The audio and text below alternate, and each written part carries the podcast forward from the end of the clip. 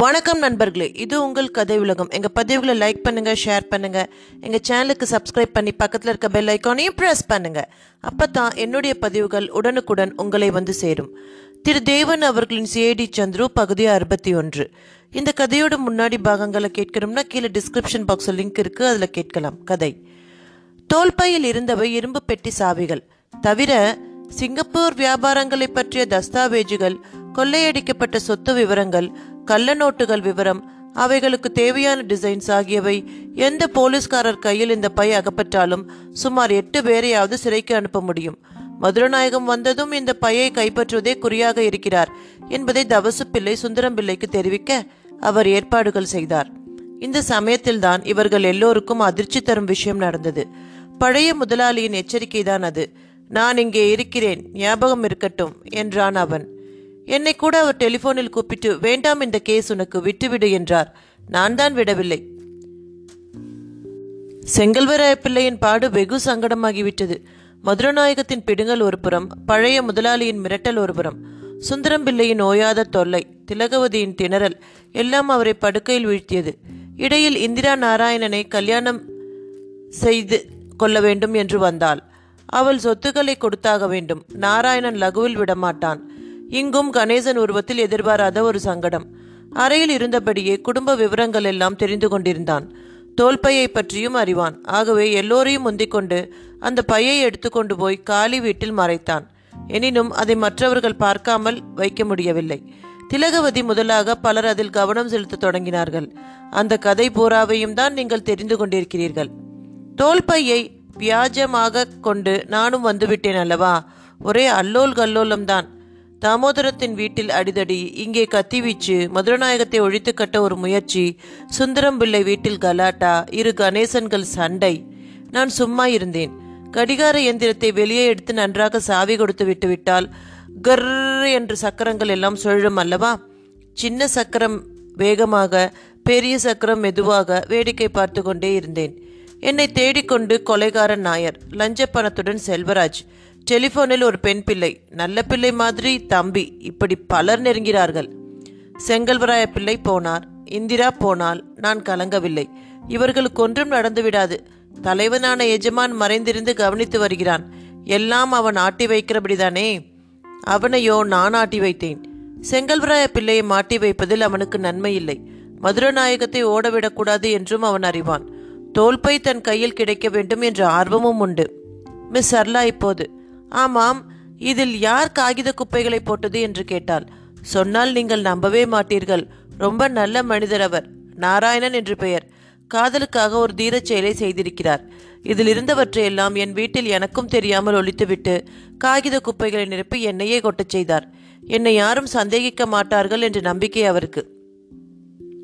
உங்கள் வீட்டை முதலில் சோதனை செய்தது யார்? ஓ அது தாமோதரம். ஆனால் பழியை வேறொருவர் மீது போட வேண்டும் என்று மதுரநாயகத்தின் மோதிரக்கல்லை என் அறையில் போட்டுவிட்டு போனான். நான் மதுரநாயகத்திடம் அந்த கல்லை பற்றி பிரஸ்தாபித்த போது அவர் சிறிதும் அஞ்சவில்லை இரண்டு ஆட்களை வைத்துக்கொண்டு காரிய சாதனை செய்துவிடலாம் என்றும் எதிர்பார்த்தார். சந்துரு கனைத்து கொண்டு மேலும் தொடர்ந்தான். இவர்களுக்குள்ளேயே யார் அந்த முதலாளி என்ற சந்தேகம் பலத்தது. சிங்கப்பூரில் அவர்கள் இதை பற்றி சிந்தித்து பார்க்கவில்லை. இங்கே யோசனை செய்தார்கள். செங்கல்வராய பிள்ளைக்கு சுந்தரம் பிள்ளை மேலே சந்தேகமும் தாமோதரம் மதுரநாயகத்தை சந்தேகித்தான். சுந்தரம் பிள்ளைக்கு தாமோதரத்தின் மீது சிறிது சம்சயம். உண்மையில் நான் வந்துவிட்டேன் என்று அதிகம் மறண்டது அந்த முதலாளியே. இந்திரா எடுத்த எடுப்பில் அண்ணாமலை மிக நல்லவன் என்று சொல்லிவிட்டால் ஆகையால் அவரை நான் முதலில் கவனித்தேன். ஒருவருக்கும் தீங்கு வராமல் இருப்பதை மிக விரும்பியவன் அண்ணாமலை. சிங்கப்பூரில் ராஜாவாக இருந்து எல்லோரையும் கண்காணித்தான். சென்னையில் சேவகனாக இருந்து அத்தனை பேரையும் கவனித்துக் கொண்டான். இதற்கு மிகுந்த மனோதிடம் வேண்டும். காளிமுத்து படையாச்சியை நான் பாராட்டுகிறேன். அவன் மன உறுதியை நான் போற்றுகிறேன். அவன் போட்ட வேஷத்தை யாராலும் கண்டுகொள்ள முடியவில்லை.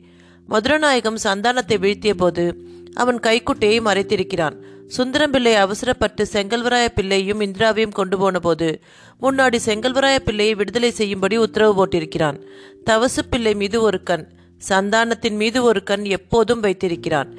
இங்கே இன்று டெலிபோன் கம்பியை அறுத்தது கூட அவன்தான்.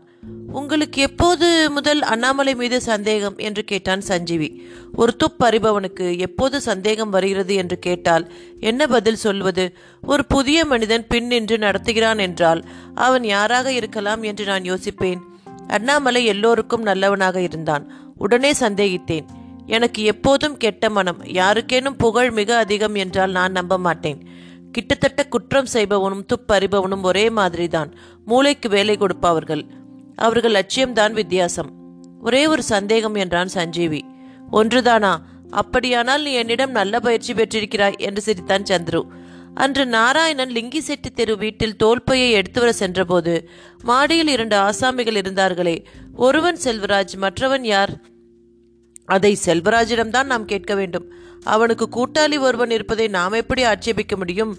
ஆனால் அன்று புழக்கடை வழியாக நாராயணன் வரும்போதே சந்தான முன் வாசலால் அவர்களை போய் சேர்ந்து கொண்டிருப்பான். ஏமாற்றமும் அடைந்திருப்பான். நாராயணன் தான் தஸ்தாவேஜுகளை வைத்துக்கொண்டு காகித குப்பையை போட்டான் என்கிறீர்களே. பையை நாராயணன் எடுத்ததுடன் செய்திருக்கக்கூடிய முதல் காரியம் அதுதான். இந்திராவின் மீது காதல் கொண்டவராயிற்றே அவர். நானாயிருந்தால் அந்த சமயத்தில் அப்படித்தான் செய்திருப்பேன். கோபாலன் சிரித்துக்கொண்டே சந்துரு நீ எப்போது யார் மேல் காதல் கொண்டிருக்கிறாய்? என்று கேட்டார். அது இருக்கட்டும். இந்த கேஸில் யோக்கியமாக யாரேனும் இருந்திருக்கிறார் என்று சொல்வார் அவர்? என்று கேட்டால் சரளா கேலியாக. ஏன்? நாராயணன் நல்ல பிள்ளை இந்திரா நல்ல பெண் இரண்டு பேரும் கல்யாணம் செய்து கொள்ளப் போகிறார்கள். நாம் விரும்பினாலும் விரும்பாவிட்டாலும். அப்புறம் சங்கரன் இருக்கிறான். குப்பையில் கிடக்கும் குந்துமணி அவன் கள்ளநோட்டு வியாபாரம் தெரியாதவன் நல்ல தீரன். அவன் கல்யாணம் செய்து கொள்வதென்றால் நல்ல துப்பறியும் பெண்மணியாகத்தான் பார்க்க வேண்டும். என்னை கேட்டால் அவனுக்கு போலீஸ் இலாகிலா இலாகாவிலேயே ஒரு வேலை கொடுத்து என்று சர்லாவை குறிப்பாக பார்த்தான். உமது குறும்பு உம்மோடு இருக்கட்டும் துப்பறிபவருக்கு தரகர் வேலை என்னத்துக்கு? என்றாள் சரளா ஆனால் அவள் குரலில் கடுமை இல்லை கொஞ்சமே மிகுந்திருந்தது. கோபாலன் அது இருக்கட்டும் இப்போது எல்லோரையும் அரசு செய்திருக்கிறோமே என்ன குற்றம் செய்ததாக அவர்களுக்கு நாம் காரணம் சொல்வது? என்று கேட்டார். சந்துரு சற்று யோசித்தான். செங்கல்வராய பிள்ளை வருமான வரியில் மோசடி செய்திருக்கிறார். சுந்தரம் பிள்ளை சங்கரனை தாக்கியிருக்கிறார். தாமோதரம் பையை தன் வீட்டில் ஒழித்து கொண்டே போலீஸில் பொய் கேஸ் கொடுத்திருக்கிறான். மதுரநாயகம் ஆள்மாறாட்டம் செய்திருக்கிறார். மாரிமுத்து வீடேறி குதித்திருக்கிறான். பேங்க் குமாஸ்தா ஃபோர்ஜரி செய்த செக்குக்கு பணம் தந்திருக்கிறான். சந்தானம் மோட்டாரை கண்மூடித்தனமாக ஓட்டியிருக்கிறான். நெட்டையனும் குள்ளையனும் சண்டை போட்டு கொண்டிருக்கிறார்கள். செங்கல்வராய பிள்ளை நம்பிக்கை மோசம் செய்திருக்கிறார். அப்புறம் வருவோம் பெரிய விஷயங்களுக்கு என்றான். ஆமாம் அண்ணாமலை எதற்கு செங்கல்வராய பிள்ளை கடைசியில் துரத்தினார்? என்று கேட்டான் சஞ்சீவி. பீரோவில் இருந்த அத்தனை நோட்டுகளையும் நகைகளையும் கடைசியில் அண்ணாமலை கைப்பற்றி ஒழித்து விட்டான். இதை கண்டதும் அவருக்கு வயிற்றெரிச்சல். ஒன்றும் பயப்படாதீர்கள் எங்கும் போய்விடவில்லை. சரியான சமயத்தில் அண்ணாமலை என்ற காளிமுத்து வைத்தான் நாங்கள் கட்டி போட்டு விட்டோமே ஒரே ஒரு சந்தேகம். எல்லோரும் அகப்பட்டார்கள். கடைசியில் சுந்தரம்பிள்ளையை விட்டுவிட்டீர்களே என்று அங்கலாய்த்தான் ஒரு கான்ஸ்டபிள். லிங்கி செட்டி தெரு வீட்டில் அவர் சௌக்கியமாக இருப்பார். அவருக்கு ஒளிய வேறு இடம் இல்லை. அவரை உத்தேசித்தே நான் அந்த பக்கம் கான்ஸ்டபிள்களை அனுப்பவில்லை. இப்போது போய் பிடித்து கொள்ளுங்கள் என்றான் சந்துரு. சபாஷ் என்றார் கோபாலன். நான் ஒரு வார லீவில் இருக்கிறேன். எங்கேனும் சுகவாசஸ்தலம் போய் வரப்போகிறேன் என்னை தயவு செய்து யாரும் தேட வேண்டாம் என்று சந்துரு எழுந்தான். மிகுதி ரஜா பூராவும் அவன் திருவாய்மொழி வாசித்து பெரும் பகுதியை நெட்டுறு செய்துவிட்டான் என்பது சஞ்சீவிக்கு காதில் விழுந்த செய்தி. முற்றும். இத்துடன் இந்த கதை நிறைவு பெறுகிறது. மேலும் இது போன்ற ஒரு சுவாரஸ்யமான கதையோடு விரைவில் உங்களை சந்திக்கிறேன். நன்றி. வணக்கம்.